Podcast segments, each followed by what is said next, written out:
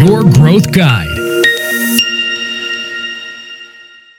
Πού θα πρέπει να επενδύσεις μια επιχείρηση, στο να κάνει το site ή shop καλύτερο, πιο αποδοτικό ή στο να φέρει παραπάνω κόσμο; Θα πρέπει λοιπόν να επενδύσεις στο CRO, στην απόδοση, ή στο να επενδύσεις σε τρόπους αύξησης επισκεψιμότητας, όπως είναι για παράδειγμα το Google SEO, το SEO, όπως λένε πολλοί στην Ελλάδα; Πάμε να το δούμε λοιπόν αυτό στο σημερινό επεισόδιο. Πριν προχωρήσουμε, πάμε να δούμε τι σημαίνει SEO και τι σημαίνει CRO, γιατί μοιάζουν αυτά τα δύο σαν λέξεις, αλλά δεν είναι το ίδιο. Το SEO βγαίνει από τα αρχικά Search Engine Optimization. Είναι μια μεθοδολογία για να κάνουμε το site ή shop πιο αρεστό από την Google, να πάει πιο ψηλά στα αποτελέσματα αναζήτησης και να έρθει μετά πιο πολλοί κόσμος από την Google. Άρα μιλάμε για αύξηση οργανικής επισκεψιμότητας. Το CRO βγαίνει από τα αρχικά Conversion Rate Optimization, δηλαδή είναι τεχνικές για να αυξηθεί το conversion, το ποσοστό μετατροπής από ένα απλό επισκέπτη σε πελάτη. Σε επιθυμητή ενέργεια, π.χ. εγγραφή στο newsletter, αγορά ενός προϊόντος κτλ. Αυτό είναι λοιπόν το CRO. Έχει να κάνει με την αύξηση της απόδοσης στο site. Δεν είναι λοιπόν τα ίδια, αλλά το ένα συνδυάζεται με το άλλο. Και χρειαζόμαστε και τα δύο βέβαια. Μέχρι και πριν από λίγο καιρό λέγαμε ότι πολλές φορές το SEO έρχεται σε σύγκρουση με το CRO. Γιατί στο SEO θέλουμε πάρα πάρα πολύ περιεχόμενο, θέλουμε πάρα πάρα πολύ κείμενο. Το Google θέλει περιεχόμενο. Αυτό λέγαμε παλιά πριν από χρόνια. Ενώ στο CRO δεν θέλουμε πάρα πολύ κείμενο γιατί ο κόσμος βαριέται, δεν θέλει να το διαβάσει, αλλά θέλουμε κατευθείαν να το πάμε στην ουσία, να του πούμε τα πλεονεκτήματα και να πάει να αγοράσει. Άρα παλιά λέγαμε ότι αυτά τα δύο έρχονται σε σύγκρουση. Τα τελευταία όμως χρόνια, επειδή τα πράγματα εξελίσσονται και το ίδιο και η Google, Βλέπω ότι σιγά σιγά αυτά τα δύο, αυτοί οι δύο κόσμοι αρχίζουν και ενώνονται, το SEO και το CRO. Και μάλιστα δεν μπορείς να κάνεις καλό SEO χωρίς καλό CRO και καλό CRO χωρίς καλό SEO. Αυτά τα δύο λοιπόν παντρεύονται. Και πια ένας expert, ένας πραγματικός expert σε SEO θα πρέπει να ξέρει και CRO και ένας expert σε CRO θα πρέπει να ξέρει SEO. Άρα η καλή απόδοση ενός site και το να βρίσκεται ψηλά στην Google πια είναι θέματα τα οποία έχουν πολλά μα πάρα πολλά κοινά στοιχεία. Και αυτό είναι που θα δούμε στη συνέχεια. Είναι ενδιαφέρον εδώ να πούμε ότι η Google πριν από λίγους μήνες ανακοίνωσε για τον νέο αλγόριθμο που έχει να κάνει με το page experience. Δηλαδή, η Google ίδια ευνοεί στα αποτελέσματα αναζήτησης sites που προσφέρουν καλή εμπειρία χρήστη. Και τι σημαίνει καλή εμπειρία χρήστη, σημαίνει υψηλότερη πιθανότητα για να μείνει ο χρήστης ικανοποιημένος και να αγοράσει. Άρα, βλέπουμε πώς και η ίδια η Google πηγαίνει και προωθεί την έννοια του CRO. Αυτός ο αλγόριθμος εφαρμόζεται Μάγιο του 2021 και έχει να κάνει με διάφορα στοιχεία Core Web Vitals. Αλλά θα τα δούμε όλα αυτά στη συνέχεια. Είναι τρία πράγματα που θα συζητήσουμε σήμερα που έχουν να κάνουν με το SEO και CRO παρέα αδερφάκια. Το νούμερο 1 έχει να κάνει με τεχνικά στοιχεία. Όταν μιλάμε για ένα σύγχρονο site, αυτό το σύγχρονο site θα πρέπει να είναι συμβατό με κινητά. Συμβατό με κινητά σημαίνει καλή εμπειρία στον χρήστη του κινητού και σημαίνει υψηλότερη πιθανότητα βέβαια να αγοράσει ο χρήστης κινητού. Άρα SEO συν CRO παρέα. Το site λοιπόν θα πρέπει να είναι συμβατό με κινητά, όχι μόνο responsive, αλλά mobile first. Δηλαδή βάζουμε σε προτεραιότητα τον χρήστη κινητού που πια είναι η πλειοψηφία των χρηστών. Άλλο σημαντικό είναι η ταχύτητα. Η ταχύτητα είναι εξαιρετικά υψηλής σημασίας. Το site θα πρέπει να πηγαίνει γρήγορα ο χρήστης να αντιλαμβάνεται ότι το site πάει γρήγορα, το perceived speed, όταν φορτώνει το site θα πρέπει ο χρήστης να μπορεί να αλληλεπιδράσει με το site γρήγορα, να κάνει scroll πάνω κάτω, να ανοίξει το μενού, να κάνει κλικ μια σελίδα, ένα προϊόν, το μενού κτλ. Άρα έχει να κάνει πάρα πολύ και με την αντίληψη του χρήστη ότι το site είναι γρήγορο.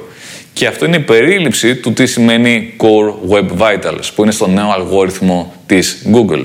Ένα σύγχρονο site θα πρέπει να έχει πιστοποιητικό ασφαλείας SSL. Είναι κάτι το οποίο πια δεν το συζητάμε. Είναι σίγουρα αυτονόητο. Θα πρέπει να έχει λοιπόν SSL λουκετάκι ασφαλείας για την κρυπτογράφηση των δεδομένων που μεταφέρονται στο δίκτυο. Επίσης, ένα σύγχρονο site θα πρέπει να έχει structured data. Είναι ένας κώδικας, είναι κώδικας που μπαίνει σε κάθε σελίδα ενός site και είναι πολύ ψηλή σημασία σε sites όπως sites τα οποία είναι οι shops, sites που έχουν συνταγές, που έχουν εισιτήρια και πάλι λέγοντας structured data. Ένα άλλο τεχνικό στοιχείο το οποίο έχει να κάνει με τη συμπεριφορά του επισκέπτη του χρήστη έχει να κάνει με το dwell time. Όσο μεγαλύτερος είναι ο χρόνος παραμονής ενός επισκέπτη μέσα στο site, από τη στιγμή που έρχεται από τα αποτελέσματα της αναζήτησης του Google μπαίνει μέσα στο site και φεύγει μετά και επιστρέφει κάπου αλλού, π.χ. μέσα στην ίδια την Google, όσο λοιπόν μεγαλύτερος είναι ο χρόνος παραμονής, τόσο πιο πολύ η Google πιστεύει ότι αυτό το site ικανοποιεί τον επισκέπτη και γι' αυτό κάθεται μέσα. Άρα αυτό το τεχνικό στοιχείο που είναι ο χρόνος έχει άμεση σχέση με την ικανοποίηση του επισκέπτη, με την καλή εμπειρία χρήστη. Και τι σημαίνει καλή εμπειρία χρήστη, καλό UX, σημαίνει και υψηλότερη πιθανότητα αυτός ο χρήστης να αγοράσει. Κάτι το conversion rate. Πάμε στο δεύτερο θέμα που έχει να κάνει με το ταξίδι του καταναλωτή, με το customer journey και με το sales funnel. Τι σημαίνει αυτό πρακτικά σε απλά ελληνικά; Σημαίνει ότι όταν πάμε να αγοράσουμε κάτι, πολλές φορές περνάμε από κάποιες συγκεκριμένες φάσεις του στυλ πονάω εδώ, οκ. Μετά, γιατί πονάω εδώ, πάμε να το ψάξουμε. Μετά, μάλλον είναι αυτό και θα πρέπει να κάνω εκείνο. Ωραία. Οπότε ψάχνουμε για κάποιες συγκεκριμένες περιπτώσεις, κάποιες συγκεκριμένες πιθανότητες, κάποιες συγκεκριμένες λύσεις στο πρόβλημα αυτό. Στη συνέχεια λέμε, OK, ποιος είναι ο κατάλληλος πάροχος αυτού. Αυτός ο γιατρός, εκείνος ο γιατρός, ο παράλληλος γιατρός, ποιος από τους γιατρούς είναι ο καλύτερος. Ωραία. Και μετά τι κάνουμε, επιλέγουμε, πάμε σε sites, βλέπουμε αν μας ικανοποιούν αυτά που λέει μέσα, παίρνουμε τηλέφωνο, συμπληρώνουμε μια φόρμα, αγοράζουμε, γινόμαστε πελάτες και ίσως κάποια στιγμή ξαναπάμε, ελπίζω όχι, το σύστημα αλλού, αν είναι καλός και πάει λέγοντας. Άρα υπάρχουν κάποιες συγκεκριμένε φάσεις σε αυτό το καταναλωτικό ταξίδι. Σε κάθε μία από αυτές τις φάσεις της έρευνας, της σύγκρισης, της αγοράς κτλ., υπάρχουν διαφορετικά ερωτήματα που κάνει ένας χρήστης στην Google. Μπορεί να ψάχνει του στυλ πόνος στο γόνατο. Μπορεί να ψάχνει π.χ. αρθρίτιδα. Μπορεί να ψάχνει π.χ. Ε, γιατρός για ε, δεν ξέρω, χειρουργείο στο γόνατο. Οπότε κάνει διαφορετικά ερωτήματα. Για το καθένα από αυτά τα ερωτήματα θα πρέπει μέσα στο site να υπάρχει το αντίστοιχο περιεχόμενο. Άρα θέλουμε πολλές σελίδες στο site γιατί κάθε μία από αυτές τις αναζητήσεις που από πίσω υπάρχει άλλο search intent. Κάποιος θέλει να ενημερωθεί, κάποιος θέλει να μάθει τι πρέπει να κάνω, κάποιος άλλος θέλει να ενημερωθεί για το αν αυτός ο γιατρός είναι αρκετά ικανός, αξιόπιστος κτλ. Υπάρχει άλλο search intent. Οπότε καλό είναι αυτό να το έχουμε υπόψη για να φτιάχνουμε το αντίστοιχο περιεχόμενο που θα πάει καλύτερα και στο SEO, αλλά και θα ικανοποιήσει τον επισκέπτη και θα γίνει πελάτης, άρα CRO. Search intent εδώ είναι το βασικό tip. Το τι έχει στο μυαλό του αυτός ο άνθρωπος που μπαίνει μέσα στο site. Υπάρχουν εδώ κάποιες περιπτώσεις που πηγαίνουν και το παρακάνω. Δηλαδή φτιάχνουν πάρα μα πάρα πολύ περιεχόμενο γιατί κάθε λέξη κλειδί και στο τέλος έχουν πάρα μα πάρα πολύ οργανική επισκεψιμότητα, αλλά δεν έχουν πωλήσει. Και λένε τι φταίει; Ένας από τους λόγους είναι ότι μπαίνει μέσα ο άλλος και βλέπει μια online εγκυκλοπαίδεια. Παίρνει όλη την πληροφορία μπερδεύεται και στο τέλος δεν κάνει τίποτα. Οπότε θέλει μια χρυσή τομή του πόση πληροφορία θα βάλουμε. Επίσης, στις σελίδες που έχουν καθαρά πληροφοριακό χαρακτήρα, δεν πάμε να πουλήσουμε κάτι, καλό είναι να υπάρχει ένα call to action. Π.χ. δώσε μου το email σου για να σου δώσω ένα e-book για να μάθεις περισσότερα. Θέλουμε με κάποιο τρόπο τα στοιχεία αυτού του ανθρώπου έτσι ώστε να το ξαναφέρουμε πίσω και να αυξηθεί η πιθανότητα μετά να γίνει πελάτης.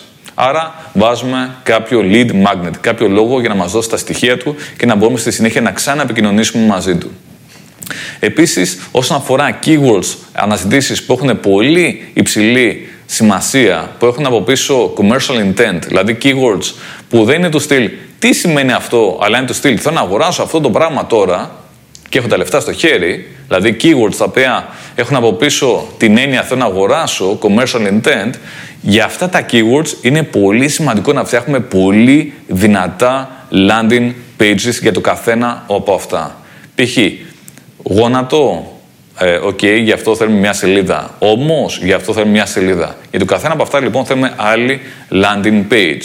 Και για τις σελίδες που είναι καθαρά πληροφοριακό χαρακτήρα, τι θέλουμε να πάμε τα στοιχεία τους με lead magnets για να δώσουν τα emails τους. Πάμε στο τρίτο θέμα που έχει να κάνει με το περιεχόμενο. Η Google γενικά αγαπάει το χρήσιμο πρωτότυπο περιεχόμενο. Αυτό είναι πάρα μα πάρα πολύ βασικό. Και μάλιστα περιεχόμενο το οποίο είναι σχετικά up to date. Δηλαδή, αν μιλάμε για κάποιο θέμα υγείας και έχει μέσα γνώση από το 1970, η Google δεν θα το συμπαθήσει πολύ. Ναι, έχει την νοημοσύνη να το καταλάβει. Άρα θέλουμε ένα περιεχόμενο το οποίο στέκει ακόμα, ισχύει ακόμα και να είναι χρήσιμο, original, και περιεχόμενο το οποίο να μπορεί να το διαβάσει εύκολα ο αναγνώστης. Γιατί το θέλουμε αυτό, γιατί θα ευνοήσει και το conversion rate. Επίσης, κάτι άλλο σημαντικό είναι ότι σε αυτό το περιεχόμενο δεν είναι ότι βάζουμε απλά ξεροκείμενο, αλλά μπορούμε να το εμπλουτίσουμε. Μπορούμε να το εμπλουτίσουμε με φωτογραφίες. Με ωραίες original φωτογραφίες, χρήσιμες φωτογραφίες, ποιοτικές φωτογραφίες που έχουν μέσα alt tags. Μπορούμε επίσης να βάλουμε βίντεο. Μπορούμε να βάλουμε το τι λένε άλλοι άνθρωποι. Μπορούμε να βάλουμε αναφορές προς άλλα σημαντικά αξιόπιστα sites.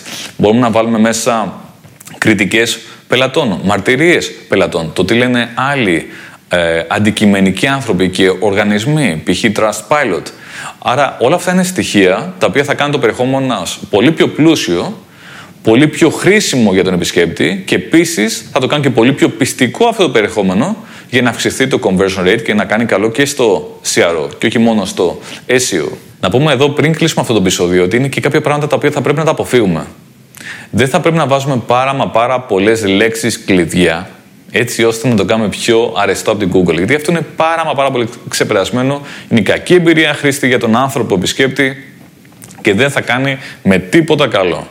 Άρα δεν το παρακάνουμε με το SEO. Να βάλουμε πάρα πολύ κείμενο μόνο και μόνο για να το αγαπήσει η Google, το ρομποτάκι και όχι ο άνθρωπος επισκέπτης. Όσον αφορά το CRO, πάλι δεν θα πρέπει να το παρακάνουμε. Γιατί αν το CRO λέει για παράδειγμα βάλε λίγο κείμενο και καλό και μια φωτογραφία και ένα βίντεο και ένα call to action και σε μια χαρά, αυτό δεν θα κάνει πάρα πολύ καλό στο SEO. Υπάρχει λοιπόν μια χρυσή τομή μεταξύ των δύο. Μεταξύ του SEO και του CRO. Βρείτε αυτή τη χρυσή τομή για μέγιστα αποτελέσματα. Το SEO λοιπόν είναι αυτό το οποίο θα φέρει κόσμο, θα αυξήσει την επισκεψιμότητα. Το CRO είναι αυτό το οποίο θα πείσει αυτόν τον κόσμο να γίνει πελάτης.